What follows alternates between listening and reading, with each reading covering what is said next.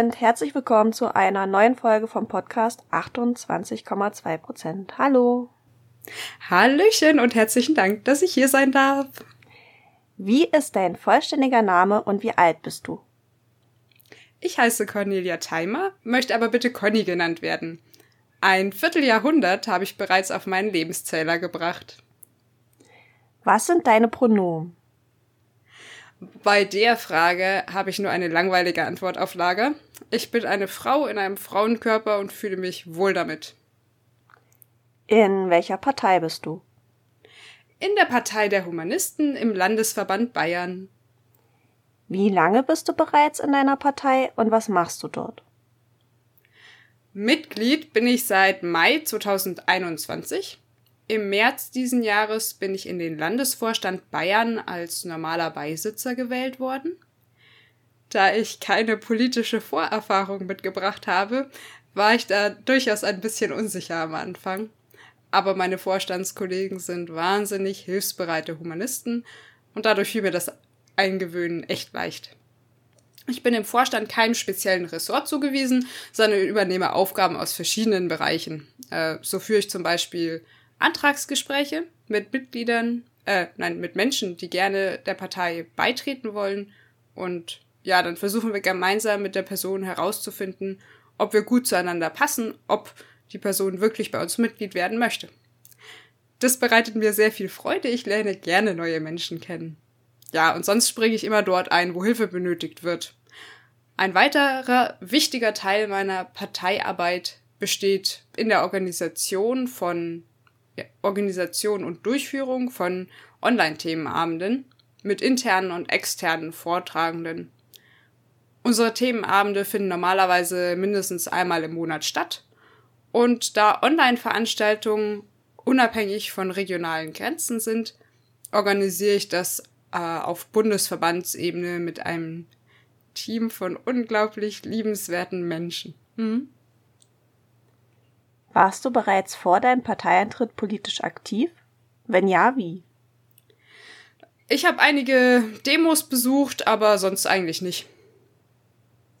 Was hat dich politisiert? Die Entscheidungen der Regierung während der Corona-Pandemie. Äh, jeden Abend saß ich mit meinem Mann am Abendbrottisch und habe mich in einem endlosen Rage verfangen. Ich konnte nicht verstehen, wieso man zum Wohle aller nicht auf die Erkenntnisse von Wissenschaftlern hört und wegen des fehlenden Hörens auf Experten Maßnahmen, die sinnvoll gewesen wären, viel zu spät kamen. Ich dachte mir zu dem Zeitpunkt, es kann doch nicht sein, dass niemand sich in der Politik mit den realen Fakten auseinandersetzt. Egal, ob es sich um das Thema Klimawandel, Gesundheitspolitik oder Digitalpolitik dreht und jeder Politiker gefühlt nur auf Stimmenfang ist. So gelangen wir nicht in eine Zukunft, in der ich leben möchte. So kann ich meinen Nachkommen nicht mit gutem Gewissen die Erde oder unseren Staat mit übergeben. Und dann stand ich also an dem Punkt. Wenn nicht ich, wer verändert dann etwas? Daraufhin haben mein Mann Leo und ich gemeinsam die Parteiprogramme durchforstet und wir haben uns bei den Humanisten wunderbar aufgehoben gefühlt und daran hat sich seitdem auch nichts geändert. Was hält deiner Meinung nach nichtmännliche Personen davon ab, sich parteipolitisch zu engagieren? Ich denke, da spielt der Aspekt des Caretakings eine wichtige Rolle. Der wurde aber bereits in äh, vielen Folgen dieses Podcasts beleuchtet. Ähm, da kann ich meinen vorherigen Interviewpartnern äh, einfach nur zustimmen. Aber ich kann vielleicht von meiner Erfahrung berichten, was mich anfangs davon abhielt, mich politisch zu engagieren. Ich selbst habe es mir nämlich anfangs einfach nicht zugetraut. Ich dachte mir, dass ich doch keine Ahnung von allem habe, dass es dafür doch tausendmal besser geeignete Personen gibt. Stereotypischerweise wird Männern ja eher ein höheres Selbstbewusstsein zugesprochen. Vielleicht reduziert das daher für Männer die Einstiegshürde. Außerdem gibt es ja doch auch noch den Aspekt der Macht. Ich persönlich stehe nicht so wirklich auf Macht und Machterhalt, aber das ist etwas, mm, mit dem man im politischen Alltagsgeschäft, denke ich, sehr wohl konfrontiert ist. Wenn sich jemand findet, der meinen Posten besser ausfüllen kann als ich, räume ich nur allzu gerne den Platz, da es mir nicht um meinen eigenen Erfolg, sondern um den Erfolg der Idee, für die wir als Partei stehen, geht. Wiederum in Stereotypen sprechend, habe ich das Gefühl, dass weibliche Akteure sich häufiger nicht so viel aus Macht machen. Wissenschaftliche Studien dazu kenne ich jedoch keine. Außerdem, da ich aktiv angefragt wurde, ob ich nicht Verantwortung übernehmen möchte, hatte ich auch ein weiteres potenzielles Problem von Anfang an nicht, nämlich die Sorge vor fehlender Unterstützung. Meine Parteikollegen stehen, wie bereits erwähnt, hinter mir, mein Mann und der Rest meiner Familie ebenfalls. Ich kann mir jedoch gut vorstellen, dass dies in größeren Parteien schwieriger sein wird. Warum engagierst du dich ausgerechnet in deiner Partei? Ich liebe den Prozess unserer Positionsfindung. Wir haben elf Arbeitsgruppen, die wir AGs nennen, die unsere Positionen ergebnisoffen erarbeiten. Wenn eine Position erarbeitet wurde, kommt diese ins sogenannte Vorplenum. Das ist eine Online-Plattform, in der diese Position dann quellenbasiert von der Parteibasis zerpflückt werden kann. Das gewonnene Feedback, ob sprachliche Missverständnisse oder nicht be äh, bedachte Argumente, wird dann von der AG eingearbeitet und nochmal geprüft. Daraufhin kann der Text noch mehrere Runden ins Vorplenum, wenn man das möchte. Einen weiteren obligatorischen Zwischenschritt stellt die Stabsstelle Wissenschaft dar. Dieses Gremium prüft, ob die verwendeten Quellen in dem Factsheet, was es zu jeder Position gibt, unseren Standards genügen und die Aussagen auch tatsächlich belegen. Und alles muss sauber belegt sein, sonst kommt die Position nicht ins Plenum. Genau. Der Text kann dann entweder nach einem Vorplenum direkt ins Plenum oder eben nach mehreren Vorpleni. Nur ähm, wenn im Plenum ein bestimmter Teil der Parteibasis der Position online zustimmt und nach einer offenen Online-Diskussion zu dem Thema, nur dann wird sie als offizielle Parteiposition anerkannt.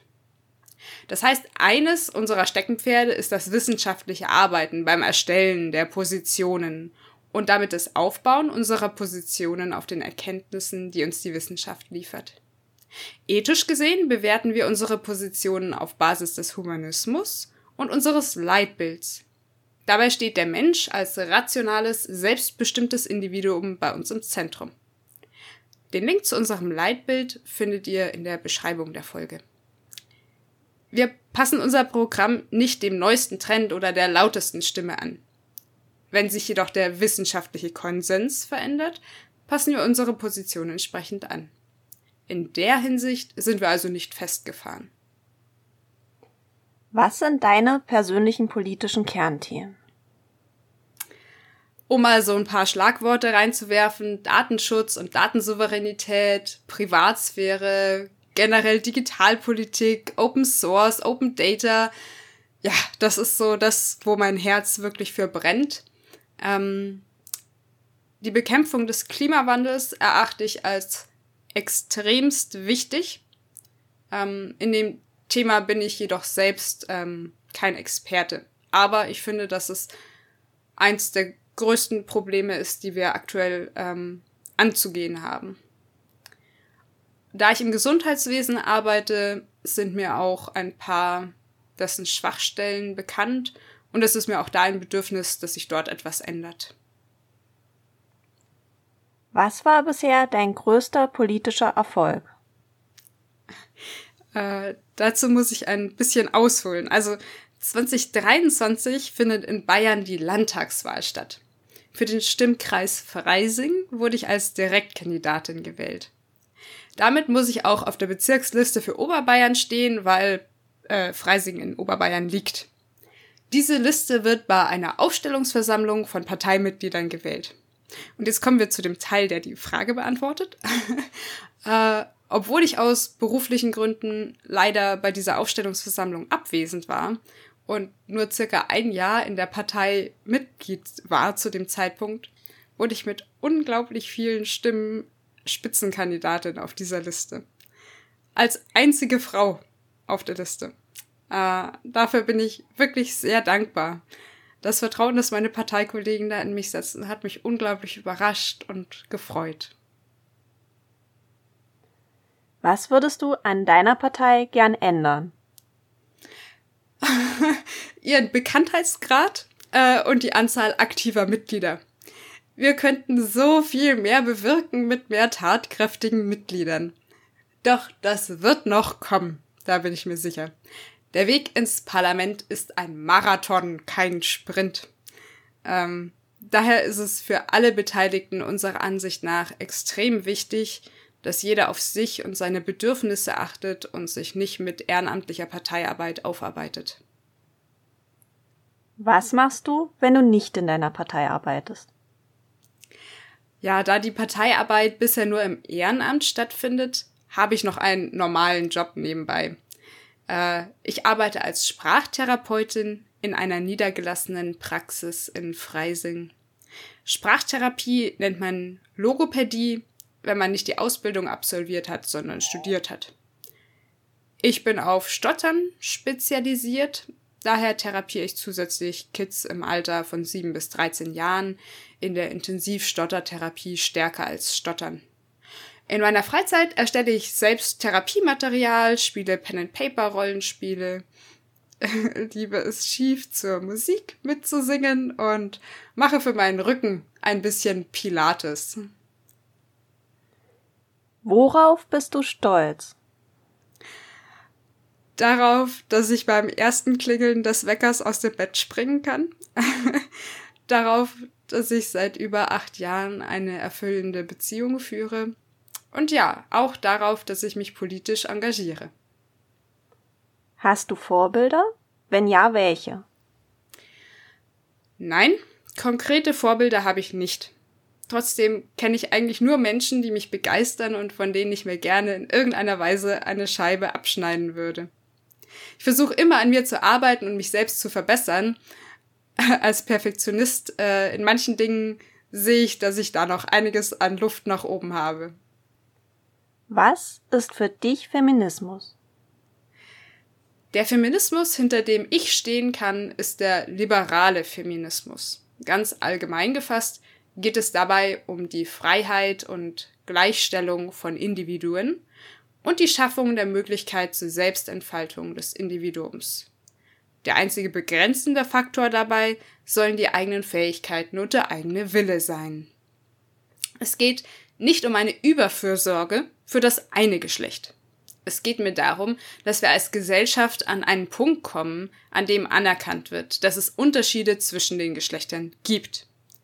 Diese Unterschiede können jedoch bei zwei Individuen aus einer Geschlechtsgruppe extremer ausgeprägt sein, als es bei zwei Individuen aus zwei Gruppen der Fall ist.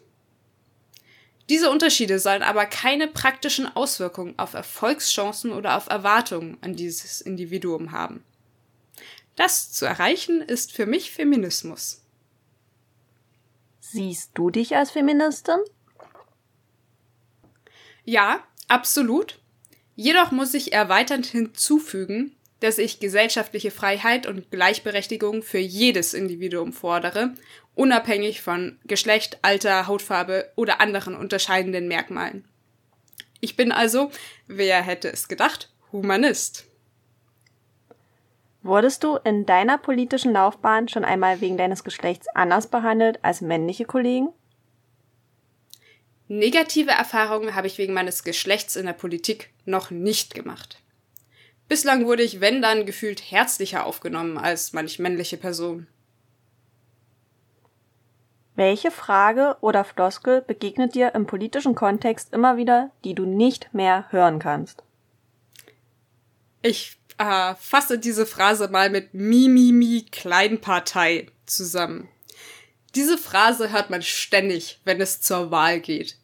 Der Inhalt besteht aus Ich finde euch toll, aber ich kann euch nicht wählen, weil ich damit meine Stimme verschenke. Oder weil ich taktisch wählen muss. Oder weil ihr halt eine Kleinpartei seid.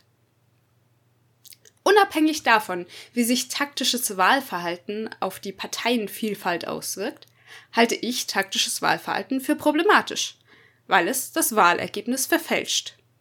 Wir wählen extra geheim um ein möglichst ehrliches Ergebnis zu erhalten, um zu sehen, was das Volk will. Und dann wählen die Bürger einfach nicht die Partei, die sie am besten vertritt, sondern eine andere, die größere Chancen hat zu gewinnen. Das ist zum Haare raufen. äh, lass mich da mal eine Analogie aus dem Ärmel ziehen. Wenn ich im Supermarkt nicht meine Lieblingscookies bekomme, ja, ich liebe Cookies, ich gebe das zu, dann kaufe ich andere Kekse. Ist ja klar.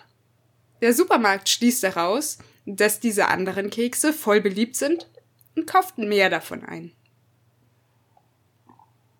Meine Cookies wird äh, weiterhin nicht bestellen. Sie werden ja nicht gekauft.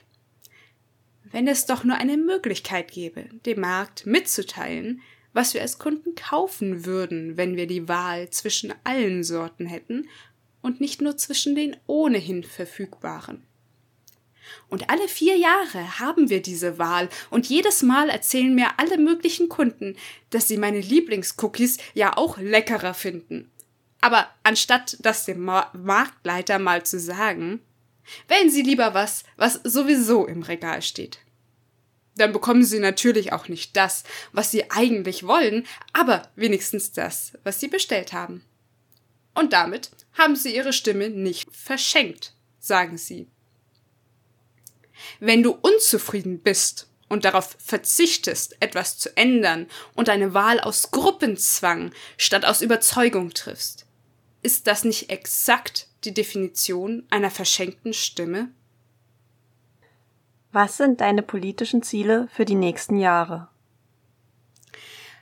Ich wünsche mir, dass wir zur Landtagswahl 2023 in Bayern und der Europawahl 2024 in ganz Bayern antreten können.